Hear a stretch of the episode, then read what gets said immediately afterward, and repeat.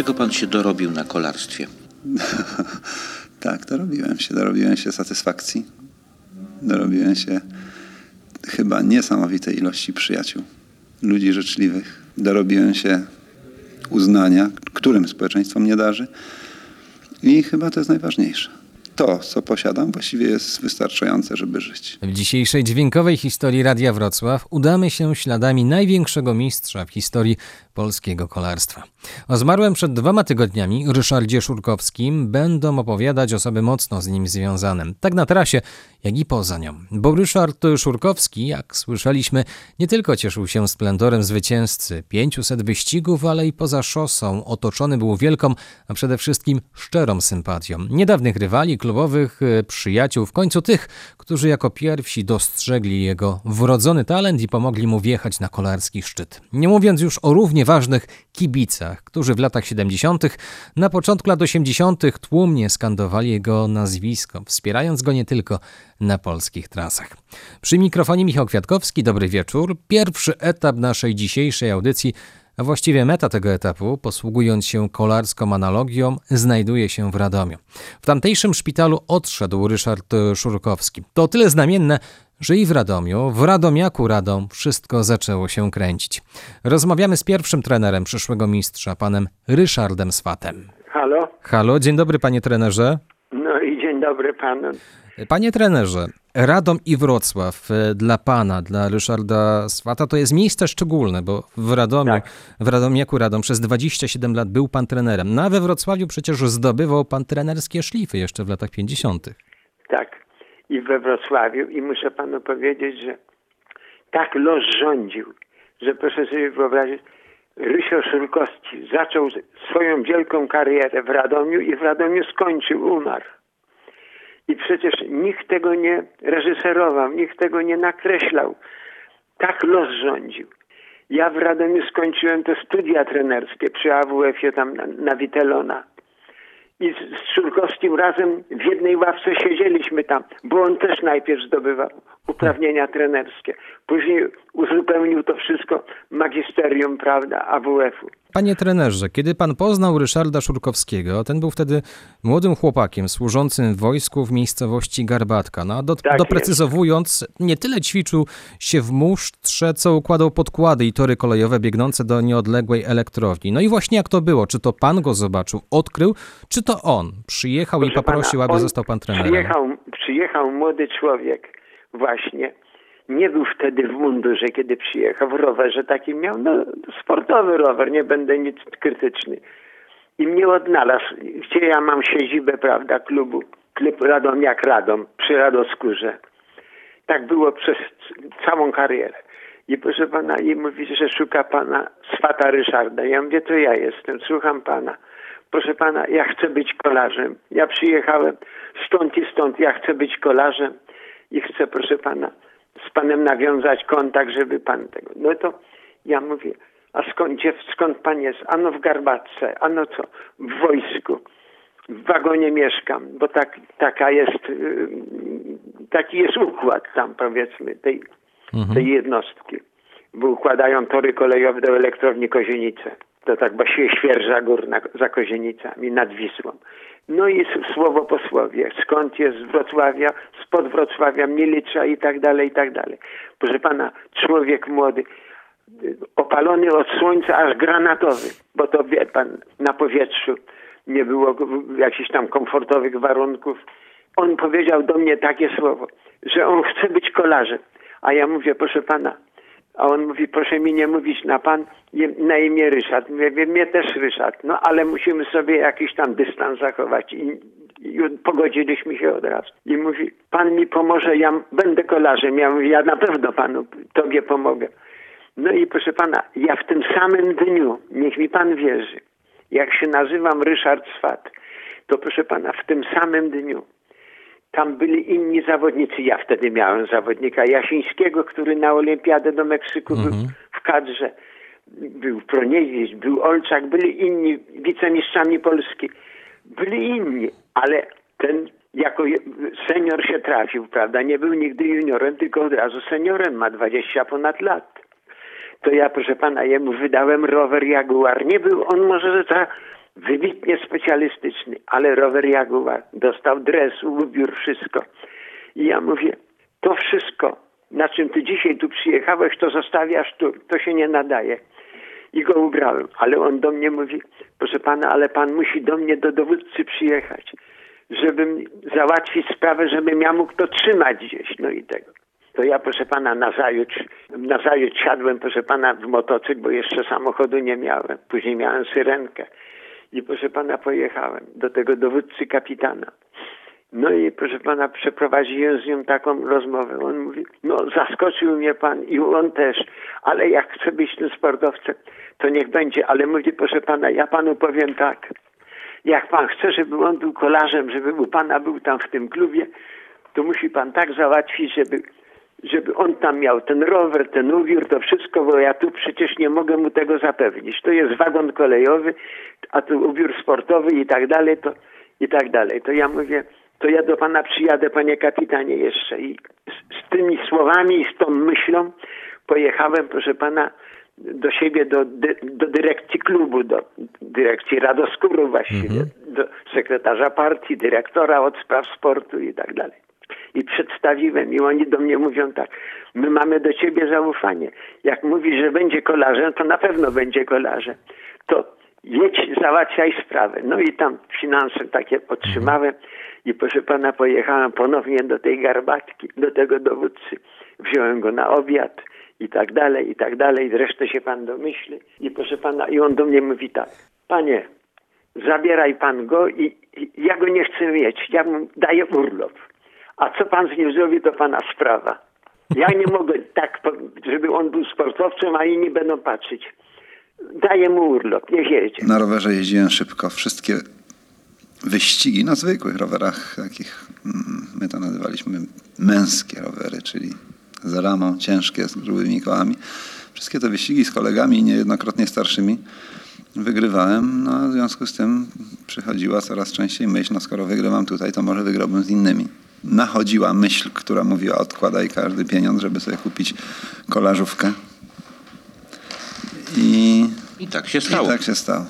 Pierwsza kolarzówka to była w sześćdziesiątym trzecim roku, czyli już ponad dwadzieścia lat. Natomiast klub był dopiero w sześćdziesiątym szóstym roku z prawdziwego zdarzenia, czyli Radomiak Radom i trener pan Ryszard Swat. Były to czasy służby wojskowej. To ja, proszę pana, no gdzie go wezmę? Do mieszkania. Ja mam mhm. trzy pokojowe mieszkanie. Dzieci dorastają.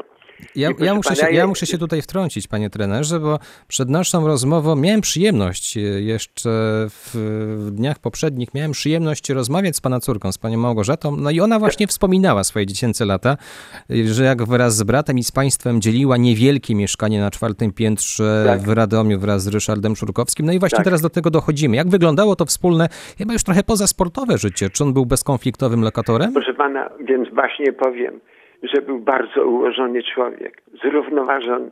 Proszę pana, ze wszystkimi sprawami podchodził z taką, gdzie pan, z takim zastanowieniem się. Rozmyślał i tak dalej. Ale był bardzo ułożony, dobrze, zdyscyplinowany. Widać było prawidłowe wychowanie tego człowieka młodego przez rodzinę, przez rodziców, bo, bo taka jest prawda, wie pan.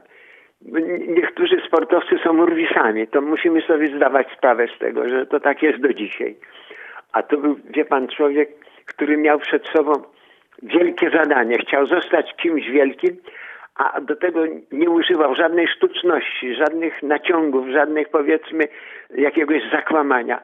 I to mnie też, wie pan, zobowiązywało, żeby dużą uwagę poświęcić temu człowiekowi.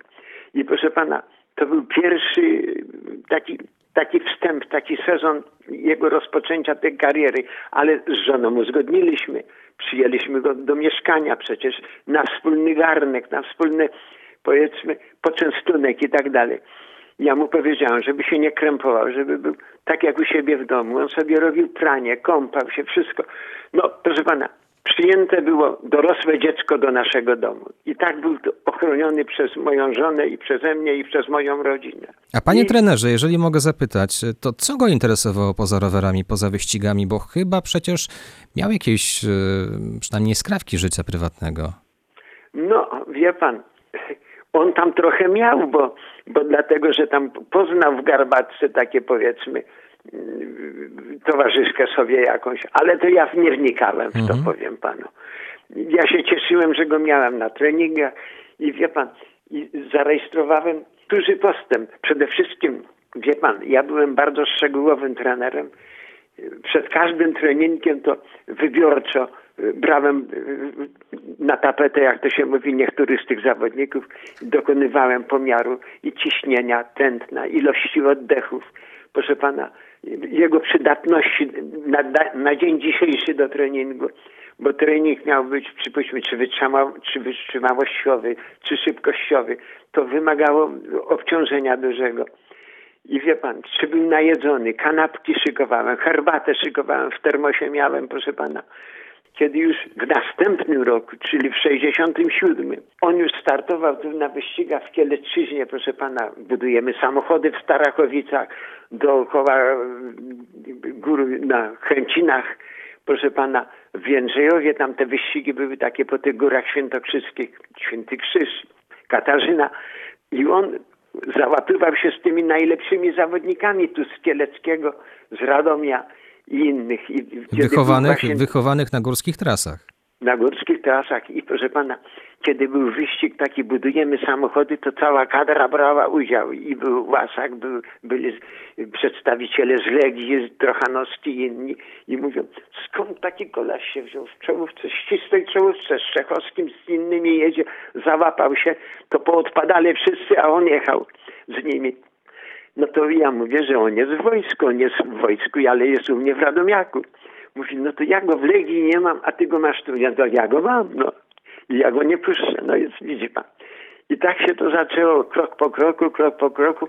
I jeździł i na torze w Radomiu, bo na toru w Radomiu był tor betonowy. Już mówię w czasie przeszłym, bo już go nie ma.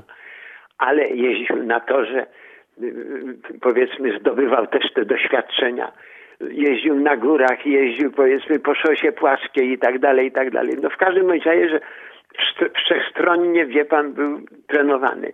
Trzeba było zachować tą, tę twarz wojskową też, proszę pana, przecież on był ciągle żołnierzem. Panie trenerze, a jeżeli mogę zapytać właśnie o trening, to jak on wtedy wyglądał w Radomiaku? Jeździło się interwały, trenowało sprinty, czy po prostu do no, wykonania była te, określona tak, no, trasa pan, w czasie? I interwały to już tak się zawsze stosowało w treningach, wie pan, już dla zawodników takich trochę podszkolonych, bo to trzeba było rozpocząć od jakiejś szybkości, zachować tą szybkość, później maksymalne odcinki, znowuż zejść, ale już nie schodzić za nisko, tylko zachować tą daną prędkość. Także wie pan, to już wymagało mniejszej grupy zawodników, a większego nadzoru, ale to też było, proszę pana, to też było. I on miał nawet niezłe rezultaty na torze na jeden kilometr, proszę pana, bo on był szybki. On końcówki wygrywał na, na, na wyścigach wieloetapowych, na wyścigu pokoju. Do, przecież do finiszu doszło Rysio pierwszy. I on wskazywało to na to jego czasy na torze na kilometr. Na pięćset metrów go trenowałem, na jeden kilometr go trenowałem. Na cztery kilometry nie pozwoliłem, bo to już za duże obciążenie. cztery kilometry to już jest takie zarżnięcie, można powiedzieć. Ale wie pan, wszystkich tych metod treningowych było zasmakowanych. No. Proszę w takim razie powiedzieć, jak to się w ogóle zaczęło? Były wyścigi pokoju, z których tak. słuchałem transmisji radiowych i wydaje mi się, że te transmisje zarażały nie tylko mnie, ale pewnie wielu kolarzy wyrosło właśnie dlatego. A że wyścig pokoju to maj, a że maj to okres, który wyzwala z ludzi, zwłaszcza z młodych ludzi, chyba najwięcej energii, to coś trzeba było z sobą robić, gdzieś się wyżyć. A że w miejscowości, z której pochodzę, no było nas kilku chłopców. Jak zaczynaliśmy szkołę podstawową, to było nas siedmiu, a kończyło czterech. Siódmą klasę, czyli co tu można mówić o drużynie, o zespole jakimś, w którym można występować. W związku z tym, jeżeli chciało się być sportowcem, musiał być to sport, w którym można było samemu go uprawiać. Czy to znaczy, że gdyby nie było Polskiego Radia i transmisji z wyścigu pokoju, to nie byłoby kolarza Szurkowskiego? No, przypuszczam, że nie, dlatego że... Zresztą teraz też widać po pochodnikach w mieście, bo akurat przyszło mi tak mieszkać nieszczęśnie, że, że widzę po, po tych asfaltowych chodnikach kapsle z nazwiskami nie biegaczy, nie piłkarzy, a kolarzy. Także kto wie, czy z tych chłopców gdzieś tam właśnie poprzez te kapsle, a bierze się to z transmisji, nie wyrastają późniejsi kolarze. Chciałem się troszeczkę cofnąć teraz do y, państwa, nazwijmy to, wspólnego życia, bo Ryszard Szurkowski opowiadał, że w dużej mierze to Wyścig Pokoju skłonił go do tego, żeby wsiąść na rower. Na rower. Wygrana Stanisława Królaka sprawiła, że po pięćdziesiątym szóstym roku bardzo mocno skupiliśmy w Polsce na Wyścigu Pokoju uwagę. No i pytanie teraz, czy jak państwo mieszkaliście razem, to słuchaliście panowie tych doniesień z tych edycji w latach sześćdziesiątych wspólnie? No tak, to, no to wtedy jeszcze przed Szurkowskim, no to byli inni, no był właśnie Królak, był Piechaczek, ta więź była i ja z nim rozmawiałem, z, z Rysiem Szurkowskim, on wypytywał mnie dużo, pytał, podpatrywał, prawda.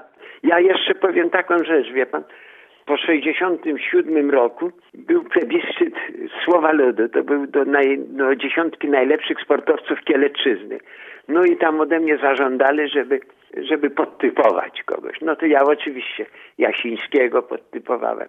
Proniewicza był wicemistrzem Polski, kola, z kolarzy oczywiście. No i tam jeszcze Olczaka, takiego zawodnika tu z Radomia dobrego, Tyczyńskiego, o, Tyczyński Edmund.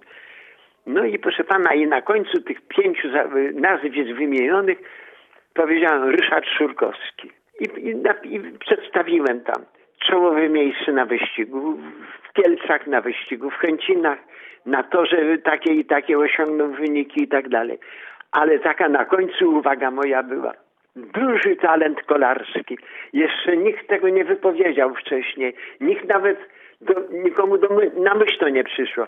A ja, proszę pana, już to przewidziałem. Niech mi pan wierzy. Wierzyłem, że to będzie wielka, wielka, wielka postać.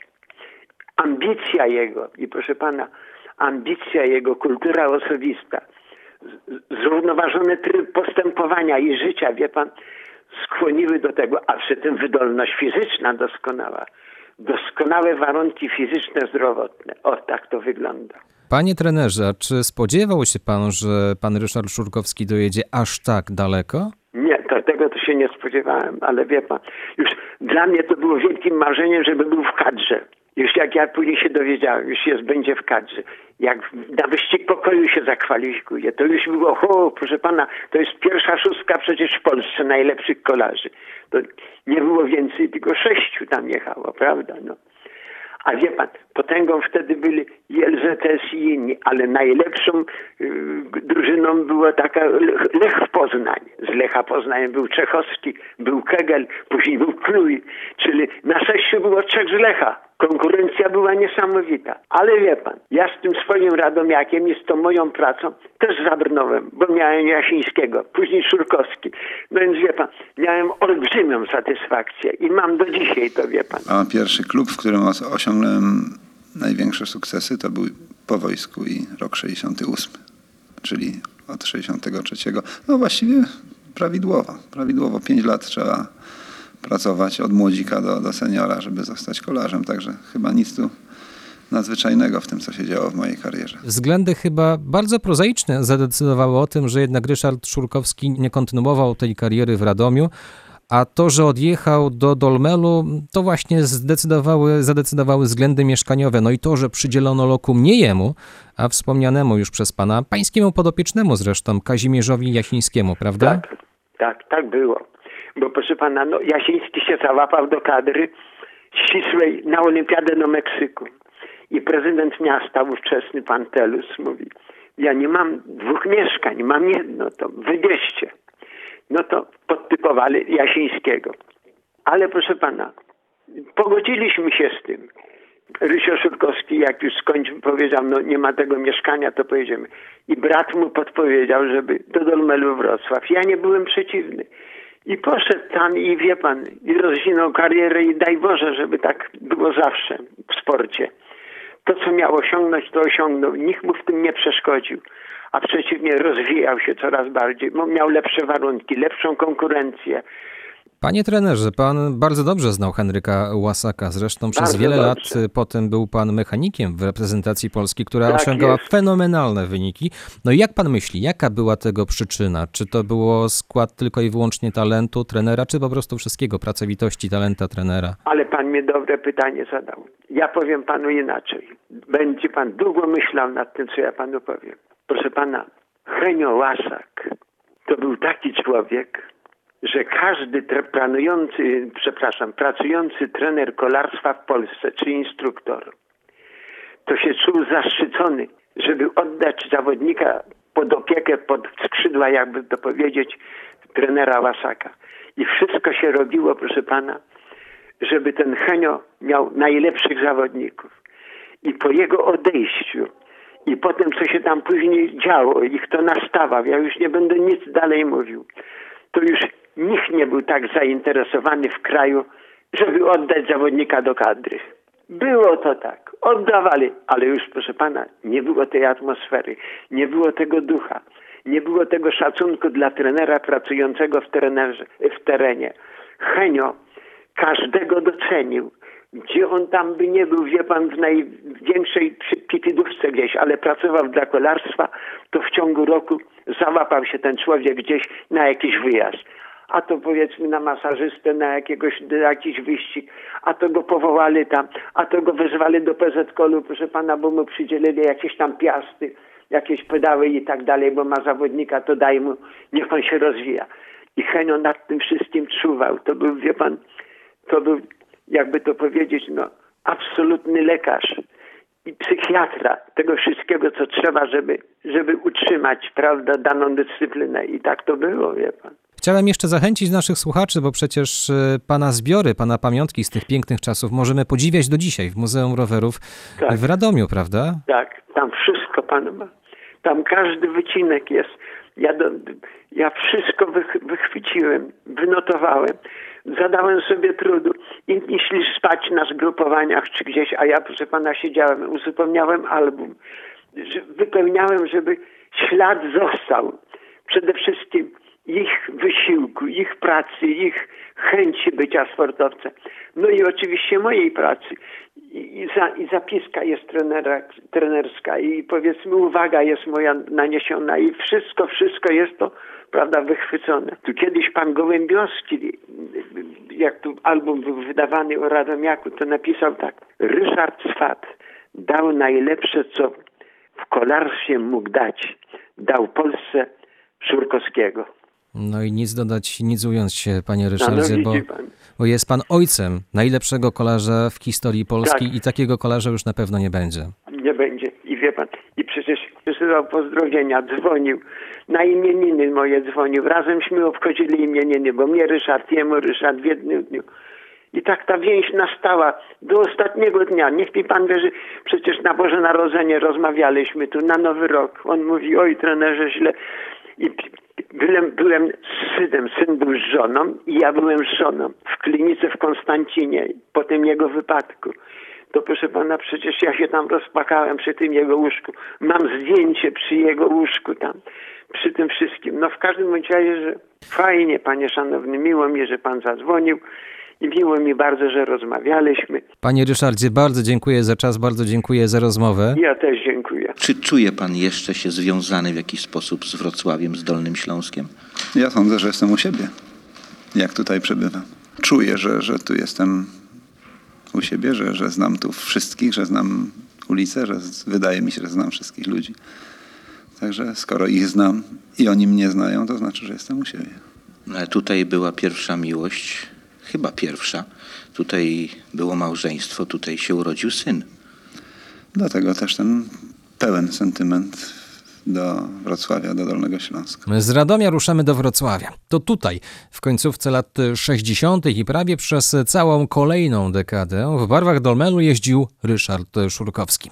Otoczony znakomitymi kolegami, jak i zawodnikami, był wśród nich m.in. Jan Brzeźny. Dobry wieczór, panie Janie. Dobry wieczór. Ja tylko przypomnę, Jan Brzeźny, ośmiokrotny mistrz Polski, dwukrotny triumfator Tour de Pologne, olimpijczyk, uczestnik Wyścigu Pokoju. No i co by nie mówić, jeden z najlepszych polskich kolarzy w historii. Panie Janie, ja muszę zapytać o Wrocław, bo, bo Wrocław będzie takim hasłem wywoławczym, myślę, że naszej rozmowy, o wrocławski Dolmel, bo w latach siedemdziesiątych to była najlepsza drużyna kolarska w kraju. Ryszard Szurkowski, Janusz Kieszkowski, pan Henryk Harucki. Byliście panowie z graną paczką w trasie, no ale poza nią, tak mnie interesuje, czy kiedy ustalano priorytety na dany wyścig, na kogo jedziemy, czy wszyscy byli wtedy jednomyślni, jak to wyglądało? No, za... Ogólnie tak, ogólnie tak. A ci młodsi, niektórzy kolarze tam się chcieli czasem wyłamać, no ale, ale nie, nie, nie mieli żadnych szans, także że później już zrozumieli, że, że trzeba się podporządkować no, sprawie, jak to się mówi. Panie Janie, mam pytanie, czy te bardzo dobre wyniki Dolmelu, kolarzy Dolmelu, to, że panowie przewodziliście w tej krajowej stawce, to było przede wszystkim gdzieś wynik wysiłku, potu wylanego na treningach, talentu, czy też jednak dużą rolę tutaj miał legendarny trener Dolmelu w tamtym czasie, pan Mieczysław Żelaznowski? No na pewno trener też, ale to, to mi się wydaje, że to był taki, taki posiew talentów, jak, jak kiedyś u Górskiego czy, czy u Sztama, że to się tak jakoś... Ale no trenerzy oczywiście, oczywiście. Bo ja co prawda przyszedłem do Dolmelu już, już zawodnikiem. Już zawodnikiem, ja byłem w el zet esach, później w Legii Warszawa i wróciłem do, do, do, do, już jako zawodnik praktycznie kadry, kadry, bo już byliśmy na tych wszystkich rozjazdach tam na, na Paryż-Nicea, Wyścig Pokoju. To był siedemdziesiąty trzeci rok chyba, kiedy pan trafił do Dolmelu, prawda? W czwartym, w czwartym, czwartym. przyszedł. Jeszcze w trzecim cały sezon byłem w wojsku, z Faltynem razem byliśmy w Legii i wróci, przyszliśmy tutaj, no bo, bo w el zet esach nie było, nie było po prostu e, takich warunków. Ale w każdym razie, no Trener, trener oczywiście, no trener to jest zawsze trener, nie? Ustala taktykę, a, a później zawodnik, taki, taki zawodnik jak ja, czy, czy, czy tam Ryszard, to po prostu wiedzą, jak mają trenować, jak się przygotować już po, po jakimś tam stażu. Wspominał pan ten rok siedemdziesiąty czwarty, dołączenie do wrocławskiego Dolmelu. Rok siedemdziesiąty czwarty dla polskiego sportu to wiadomo, Mistrzostwa Świata w piłce nożnej, Orły Górskiego też przez pana wspominane, ale całe lata siedemdziesiąte, ta cała dekada, zwłaszcza kiedy zaczynał się maj, to był moment, kiedy wszyscy Polacy wstrzymywali oddech. Rozpoczynał się wtedy wyścig pokoju, wyścig, na którym opierało się całe polskie kolarstwo, bo przecież wystarczyło chyba wziąć udział w jednej ucieczce i gdzieś zapisywało się w tym momencie już takimi dużymi literami świadomości Polaków, prawda? Nie, no oczywiście. Wystarczyło wystartować w takim wyścigu nawet. Wyścigu pokoju. Bo żeby się dostać do tej szóstki pierwszej, no to już, to już było, było coś. No, to jest to, to było się rozpoznawalne w ogóle w świecie, no bo to... A już wygranie etapu, no to, to czy, czy jakiś tam premii, no to, to już było jakieś wydarzenie, wydarzenie duże, nie? Dla mnie były trzy najważniejsze imprezy. Mistrzostwa Świata. Liczę również w to y, Mistrzostwa Olimpijskie, bo to jest w kolarstwie równoznaczne, jeżeli chodzi o rangę. Mistrzostwa Polski. I wyścigi pokoju. Pan był wybitnym zadaniowcem, człowiekiem od ułożenia wyścigu. Mówiono nawet o panu cień Szurkowskiego, prawda? No... Tak, bo wyścig pokoju, bo to się stanowiło, także wyścig pokoju, w którym startowaliśmy razem, to był Ryśka czwarty wyścig wygrany w siedemdziesiątym piątym roku. No to Rysiek mi po wyścigu powiedział, że gdyby nie ja, to tego wyścigu nie wygrał, a właściwie to ja powinien ten wyścig wygrać z tą formą, w której byłem. Tylko, że był, na drugim etapie był taki przypadek, że z odjazdu odjechało nas dziewięciu, dziesięciu. Przyszła burza gdzieś tam w Brandenburgu, ulicami woda, szyny, tory. Włoch wpadł w taką szynę, ja wpadłem na niego z ucieczki. I już myśmy po prostu zostali, a mieliśmy już dużą przewagę. I ta ucieczka przyszła do mety z, tam z siedmioma minutami, to już było po wyścigu. I tylko Rysiek się zabrał. To znaczy ja tam byłem z Ryśkiem, ale jak ja się przewróciłem, to już nie, nie dogoniłem ich i Włoch też zresztą nie. No i już, e, to już czekaliśmy na peleton, bo to już nie było szansy, w te, te, bo to był i, i wiatr wiał i to tak. A etap dopiero był przejechany może w dwudziestu trzydziestu procentach. I także ten wyścig już był dla mnie skończony. Założyłem sobie jedno zadanie, że, że, że wygram o, o koszulę górala po, powalczę, z którą wygrałem. No i byłem zadaniowo dla, dla Ryśka do, do pomocy. No i, i rzeczywiście byłem w takiej formie, że, że byłem cieniem, gdzie Rysiek poczułem, żem był. To nie było takiej sytuacji, żeby Rysiek pojechał, a ja nie byłem koło niego, nie? Po tym wyścigu zostałem tak, tak, tak nazwanym, no ale byłem dla niego do pomocy. W każdym, w tajnej chwili, o każdą sekundę, jak trzeba było powalczyć, czy go wyprowadzić na premię, czy, czy, czy nawet na górską, bo każdy punkt wtedy tak był wyścig rozgrywany, każdy punkt na lotnej premii, każdy punkt yy, na górskiej premii to była sekunda, punkt to sekunda, no i także, że myśmy tam wypunktowali, a, a tam konkurencja była mocna, bo Rosjanie było ich trzech w tej ucieczce, którzy się liczyli, dwóch Niemców, yy, dwóch Czechów, także tylko na, z, na, od nas był jeden. I mimo, że Rysiek był sam, ale zadanie wykonał i ja mu w tym pomogłem, także myślę, że ten wyścig wygrał. Piękna walka! Szurkowski zbliża się! Chyba się zbliża, tak! Jeszcze pięć metrów zostało mu do Belga, ale Belg w tej chwili wchodzi przed ostatni wiraż. Tuż za nim Szurkowski pięknie go wyprzedza, proszę Państwa, wychodzi na pierwszą pozycję. Belga zniosło, a Szurkowski idzie pierwszy. Chyba Szurkowski, znakomity nasz lider, będzie również zwycięzcą na mecie w Pradze.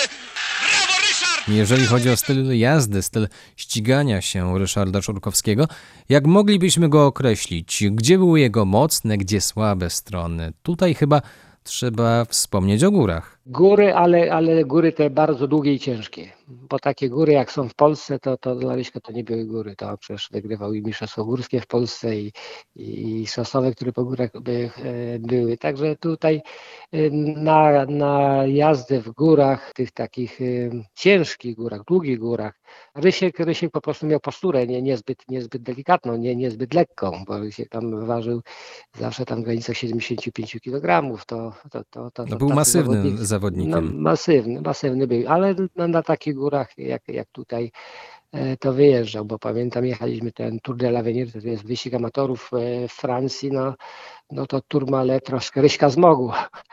Jeszcze mówię, bo taki był odjazd, jeden, drugi. Ja mówię do Ryśka, Rysiek, słuchaj, tutaj nie mam już co tutaj szukać, chodź, musimy się zbierać i tam, bo to wszystko pojedzie do góry. A Rysiek mówi, ja już tutaj, tutaj już się męczę, mówię, a ty jeszcze chcesz odjeżdżać. I ja odjechałem, to jechałem do drugiej grupy, do pierwszej i, i tak przejechałem, nie? Ryszard Szurkowski potrafił rozłożyć wyścig na etapy, gdzieś rozpracować rywali. Czy często rozmawialiście panowie o taktyce? Nie, no oczywiście Rysiek, który był profesorem, to już, to już w ogóle ja tego się trochę od, od niego tego nauczyłem.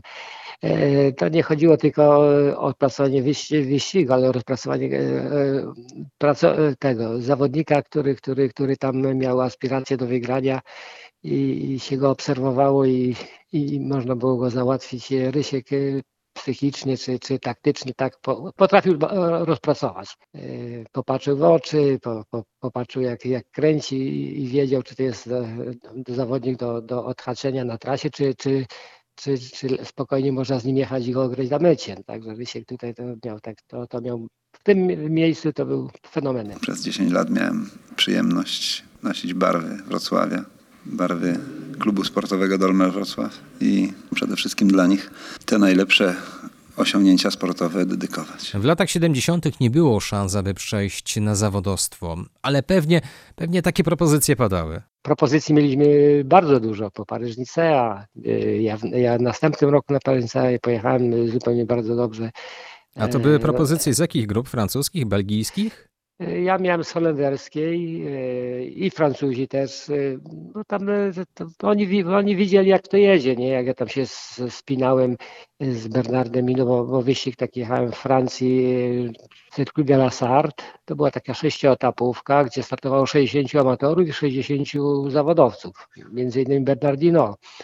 I ten wyścig wygrał Hinault, ja byłem drugi. Wspominał pan wcześniej propozycję od pewnej grupy holenderskiej. Ja doszukałem się takiej informacji, że był taki wyścig w Holandii, w którym pan brał udział i była źle oznakowana trasa. Pan zdaje się, że skręcił w lewo i dojechał pan do dosyć ciekawego miejsca, mało kolarskiego. No to myśmy jechali w wyścig dookoła Holandii. Tam mieliśmy kraksy, chłopaków się, tam Kowalski, Mytnik się po kraksie wycofali, jechali za mną samochodem. W tych wąskich dróżkach takich zarośniętych żywopłotami czy jakimiś krzakami. No i wlegnie wreszcie, jak głowa w kierownicy, patrzę rozwidlenie, prawa, lewa. I tak się zawahałem, czy w prawo, czy w lewo, pojechałem w lewo. Wpadłem w podwórko i dobrze, że Jeszcze, a, a, a tam była stodoła. Dobrze, jak mytnik się śmiał, to mówi, dobrze, że była brama otwarta, bo byś w bramę wjechał. No i ja nawracałem na tym podwórku z powrotem. Oni też sam za mną wjechali tym samochodem. Na śmiechu było dużo z tego. Pani Ania, bardzo dziękuję za poświęcony czas, bardzo dziękuję za wiele kapitalnych y, historii. No dzięki, dzięki. Czy nie żal panu, że przestaje pan już być sportowcem? No ja nie przestaję być sportowcem, dlatego że, że pewnie bez ruchu i wysiłku fizycznego nie mógłbym bym żyć. Już taki jestem, taki się pewnie urodziłem, bo, bo jak długo się pamiętam, to ciągle musiałem coś robić. No ale przestaje się pan ścigać, przestaje pan walczyć, a to było treścią pańskiego życia przez wiele lat. Być może, że tak, ale jak to mierzę, jest kim wino, cóż. Z nami Dariusz Baranowski, wybitny kolarz, trzykrotny zwycięzca Tour de Pologne, wielokrotny mistrz Polski, olimpijczyk, no i też uczestnik Wyścigu Pokoju. Panie Dariuszu, kto był przez te wszystkie lata pana profesjonalnej kariery tym kolarskim idolem? No a może kim byli ci idole? Dzień dobry bardzo. Tak, no gdy rozpoczynałem kolarstwo, gdy jeszcze jeździłem w młodzikach, powiedzmy, no oczywiście Ryszard Szurkowski. Ryszard Szurkowski był wielkim kolarzem, wielką postacią, był idolem, no chyba każdego chłopaka, który chciał być kolarzem i, i No, gdy Ryszard Szurkowski święcił swoje największe triumfy w latach siedemdziesiątych, ja się urodziłem wtedy w siedemdziesiątym drugim roku, ale gdy już miałem kilka lat, na osiedlowym podwórku oczywiście grałem w kapsle, jakby mogło nie być, no był Ryszard Szurkowski tym kapslem pewnie ulubionym i zawsze marzyłem być gdzieś tam od młodych lat już gdzieś to kolarstwo, chciałem być kolarzem, no i oczywiście chciało być się takim kolarzem, jakim był Ryszard Szurkowski. Chciałoby się wystartować w Wyścigu Pokoju, tak jak Ryszard Szurkowski, wygrać tą imprezę chociaż raz. Wielki Ryszard wygrał czterokrotnie. No mi się udało dwukrotnie zająć drugie miejsca w klasyfikacji generalnej Wyścigu Pokoju, ale też wyścig bardzo dobrze po, po, wspominam, bo wygrałem etap w Polanicy, czyli na naszych, w Polanicy Zdroju, na naszych terenach dolnośląskich. No i tak właśnie tropem Ryszarda Szurkowskiego udało się w Wyścigu Pokoju startować, no bo to był ten młodzieńczy, młodzieńcze marzenie, aby w takiej imprezie po prostu wystartować. A kiedy dwukrotnie rzeczywiście znalazł się pan na drugim stopniu podium, to czuł pan w pewien sposób przynajmniej, że jest pan takim duchowym, sportowym spadkobiercą Ryszarda Szurkowskiego? No, chciało się wygrać, oczywiście, to wtedy by można było powiedzieć, o, tak jak Ryszard Szurkowski udało mi się wygrać Wyścig Pokoju. Oczywiście Królak, Ryszard Szurkowski, Lech Piasecki też, no marzyło się, aby w tej imprezie wystartować. No wcześniej mi to się udało, bo w roku dziewięćdziesiątym pierwszym, w wieku dziewiętnastu lat, skończyłem na drugim miejscu. No na pewno to była duża motywacja i taki cel, aby dążyć do celu, mhm. aby ten wyścig kiedyś wygrać i aby po prostu no, dalej się rozwijać.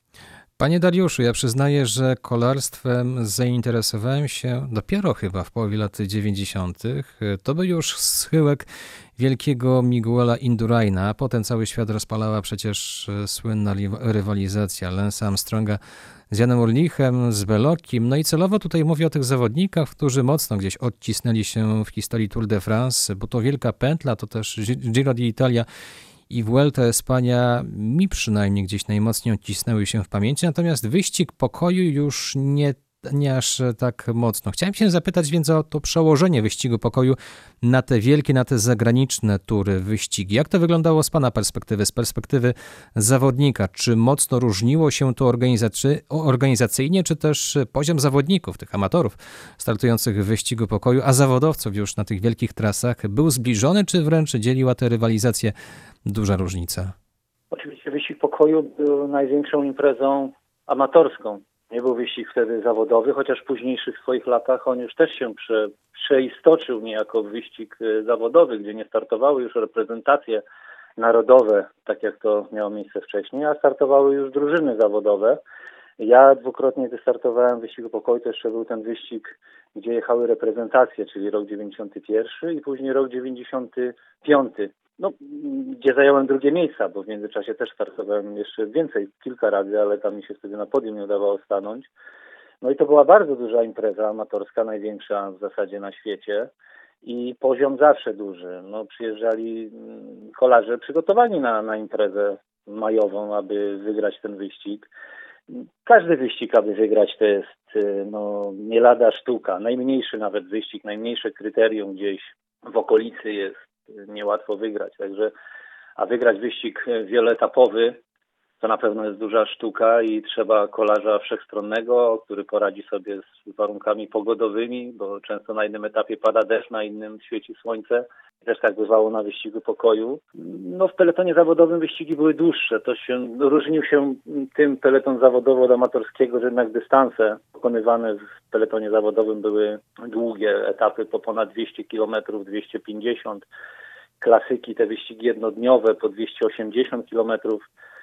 W peletonie amatorskim raczej ścigało się po sto osiemdziesiąt, po sto sześćdziesiąt kilometrów, czyli te etapy były krótsze, ale za to bardzo intensywne, nieprzewidywalne. W peletonie amatorskim w zasadzie ściganie było od początku do końca bardzo intensywne, nie było takich, aż tak mocno, no były drużyny, ale może to troszkę inaczej wyglądało niż w peletonie zawodowym. Peleton zawodowy w tamtych latach, dystanse były dłuższe, ale początk, pierwsze sto kilometrów w zasadzie było pokonywane w tempie wolnym, a, a a prawdziwa rywalizacja rozpoczynała się później. No teraz to się już troszkę zmieniło, bo w peletonie zawodowym, jak wiemy, są media, wyścigi transmitowane niemalże od startu i, i też już w peletonie mhm. zawodowym rywalizacja jest od tej chwili od samego startu do mety, tak jak kiedyś to wyglądało w peletonie amatorskim. Jakiż barwny korowód mieni się w słońcu i złoci, myśmy kolarze pokoju, pokoju myśmy piloci. Z daleka wyścig nasz jedzie, dalekie przed nami trasy, a biały gołąb na przedzie do mety prowadzi nas. To muszę pana teraz zapytać nieco o pańską karierę, bo jeżdżąc w U S Postal Service, czy też w ramach grupy Banesto, czy rozmawiając tak, no nie wiem, na treningach, poza treningami gdzieś zawodnicy, koledzy na przykład wypytywali o Ryszarda Szurkowskiego. Zdarzało się? Znali w ogóle taką postać? No na pewno znali. No, znali z pewnością, kto się interesował historią kolarstwa, czy to światowego, czy polskiego, to na pewno znał. No, Ryszard Szurkowski, gdy wystartował w wyścigu Paryż-Nicea, e, przecież rywalizował z Edi Mercksem. Tam akurat tylko z Edi Mercksem przegrywał etapy, zajmując drugie lokacje, ale już wszystkich innych zawodowców pokonywał. I w tym peletonie zawodowym, gdyby miał możliwość przejść, gdyby Ryszard Szurkowski w tamtych latach przeszedł do peletonu zawodowego, jestem święcie przekonany, że byłby wybitnym kolarzem i walczyłby na, na równi z tymi kolarzami, których znamy, tych największych zawodowych kolarzy jak Edi Merckx i inni. Myślę, że Ryszard Szurkowski w tych wyścigach przede wszystkim jednodniowych, monumentach, klasykach jak Flandria, Liège-Bastogne-Liège czy Milano-Sanremo, myślę, że w tych wyścigach Ryszard Szurkowski by z pewnością walczył o czołowe lokaty. Myślę, że pojawiałyby się z pewnością, jestem tego przekonany, byłyby i zwycięstwa w tych wyścigach. Miejsca zwycięstwa etapowe podczas wielkich turów, może Tour de France. No, Ryszard Szurkowski byłby w stanie etapowe triumfy odnosić. Trudno powiedzieć, jakby było w klasyfikacji generalnej, ale etapy, wyścigi jednodniowe, to z pewnością Ryszard Szurkowski miał taki talent, takie zdrowie, taki zmysł kolarski jeszcze też, co jest bardzo ważne, że, że potrafił odnaleźć się w każdych warunkach, w każdym wyścigu, nawet będąc danego dnia troszeczkę w gorszej dyspozycji, potrafił po prostu wykorzystać swoje umiejętności, swoją mądrość, swoją technikę, swoje doświadczenie, tak, i nawet przy słabszym dniu po prostu wygrać wyścig, co nie jest łatwe, także że tak to widzę. Myślę, że szkoda, że w tamtych czasach nie mógł nie tylko Ryszard Szurkowski, ale inni polscy mhm. kolarze, bo też mieliśmy wybitnych kolarzy w tamtych latach, którzy byli wybitnymi kolarzami w peletonie amatorskim, ale myślę, że gdyby była możliwość ścigać się w peletonie zawodowym, to oni również i by byli wielkimi gwiazdami światowego kolarstwa zawodowego. Ciekawie byłoby zobaczyć w ramach jednej grupy taki duet Szosda-Szurkowski na przykład, prawda? No tak, to na pewno był piękny duet, duet i taka współpraca między jeszcze tymi zawodnikami. Chyba mogę powiedzieć, że w pewnym stopniu Ryszard, był, Ryszard Szurkowski był również dla pana mentorem. Tutaj wystarczy wspomnieć chociażby Tour de Pologne dziewięćdziesiątego ósmego roku. Jakie dał panu wtedy wskazówki, jakie dał porady? Tak, ja właśnie wspominając, gdy rozpoczynałem w Górniku Wałbrzych swoją przygodę z kolarstwem, będąc jak Ryszard Szurkowski w Dolmelu Wrocław, jeździł przez wiele lat i gdzieś gdy ja w Młodzika, w Nierach Młodszych, jeździliśmy w rejonie po Dolnym Śląsku na różnego rodzaju wyścigi, kryteria czy takie jednodniowe imprezy. Gdzieś tam próbowałem wypatrzeć Ryszarda Szurkowskiego, myślałem, że może się pojawi, nie na rowerze, ale już, bo w roli no, czy, czy trenera, obserwatora, bo często przecież pojawiał się na różnego rodzaju wyścigach, cały czas żył kolarstwem, nawet już gdy skończył się ścigać, to przecież cały czas był przy kolarstwie, pełniąc różne funkcje. No ale jakoś w tych młodych latach gdzieś nigdy nie udało mi się z Ryszardem Szurkowskim spotkać. Później początek lat dziewięćdziesiątych Ryszard Szurkowski miał wtedy swoje, już prowadził drużyny zawodowe, ale ja też jeździłem w innych, właśnie w Górniku Wałbrzych. Później przeszedłem do wojska i no i z Ryszardem Szurkowskim jakoś takiej nie miałem styczności. I właśnie rok dziewięćdziesiąty ósmy, gdy już jeździłem za granicą w U S Postal, ale no jeszcze Ryszard Szurkowski wtedy był trenerem reprezentacji młodzieżowej, o ile dobrze pamiętam. W każdym bądź razie wtedy reprezentacja złożona z młodych kolarzy startowała w Tour de Pologne. Ja wtedy też razem z właśnie z, no, z młodszymi kolarzami, gdy startowałem w biało-czerwonej koszulce, jako reprezentant Polski. I Ryszard Szurkowski był naszym wtedy dyrektorem sportowym, naszym szefem naszej drużyny. No i te, wtedy ten dłuższy okres, można tak powiedzieć, spędziłem tak bliż, bliżej z Ryszardem Szurkowskim, bo jednak wyścig miał wtedy, ale dobrze pamiętam, osiem etapów, czyli ten kontakt był przez tych kilka dni. No i cenne rady na pewno, na, na pewno ja chciałem wtedy po raz czwarty wygrać Tour de Pologne, z takim celem dlatego wystartowałem. No, troszkę się komplikowały sytuacje, jak to różnie na wyścigach bywa. Też były grupy zawodowe, mocni kolarze i nie, nie do końca się wszystko układało jak trzeba. Sergiej Iwanow na etapie do Cieszyna nam odjechał, dużą przewagę uzyskał wtedy nad pozostałymi kolarzami. No, gdzieś tam cały czas walczyłem o podium, blisko byłem tej czołówki. No i Ryszard Szurkowski motywował nas każdego dnia na odprawach przed startem, wieczorem, że jest szansa, że możemy to wygrać, że Iwanow nadrobił na jednym etapie, ale na innym może stracić. No i takie mobilizujące odprawy, które no, no pamiętam do dzisiaj, dawały ono dużo. Cały czas o podium walczyłem. Niestety ostatni etap kończył się w Wieliczce jazdą indywidualną na czas, gdzie też no, Ryszard Szurkowski mi dużo cennych rad udzielił, jak pojechać, jak, jak tą czasówkę, jak rozłożyć siły, uważać, bo w końcówce był kostka brukowa, wjeżdżając już do, do Wieliczki. No i ja na tej kostce brukowej uważałem, przejechałem dość tak asekuracyjnie, ale gdy skończyła się kostka brukowa, mówię, a jeszcze kilometr do mety, to jeszcze się rozpędzę, jeszcze kilka sekund próbuję nadrobić. No i niestety jeszcze taki ostatni zakręt, dwieście metrów był przed metą, o którym gdzieś już się rozkojarzyłem, już zapomniałem i pełną prędkością w ten zakręt wszedłem, no i niestety skończyło się to kraksą, upadkiem na barierkach, no i niestety podium umknęło, no ale te odprawy, mobilizacja i ten pobyt ponadtygodniowy z Ryszardem Szurkowskim, to później w następnych latach cały czas gdzieś pamiętałem, ta mobilizacja, że trzeba walczyć do końca. Myślę, że ten tydzień później pamiętam przez wiele lat. Tutaj wyszedł ten temat pana słynnej kraksy, no i też kraksa w pewien sposób no, zaważyła na tych ostatnich momentach życia Ryszarda Szurkowskiego, ale on przecież każdego dnia walczył, każdego dnia nie poddawał się. Pan chyba go też wspierał w tej walce, miał pan z nim jakiś kontakt przez te ostatnie miesiące? No tak, tak, tutaj ta walka Ryszarda Szurkowskiego, no bo niesamowita, tak jak Ryszard Szurkowski był wspaniałym kolarzem walecznym, który nigdy się nie poddawał, walczył na każdym wyścigu. No, tak walczył później po tym feralnym upadku na wyścigu w Niemczech. Walczył do samego końca, wszyscy trzymaliśmy kciuki, że, że wyjdzie z tej walki zwycięsko. No i już zdawało się, że jest coraz bliżej tej, tego zwycięstwa kolejnego wielkiego, nawet pewnie największego, gdzie już no, było widać te, te, te filmiki różnego rodzaju w internecie radosne, gdzie Ryszard Szurkowski już czuje się coraz lepiej.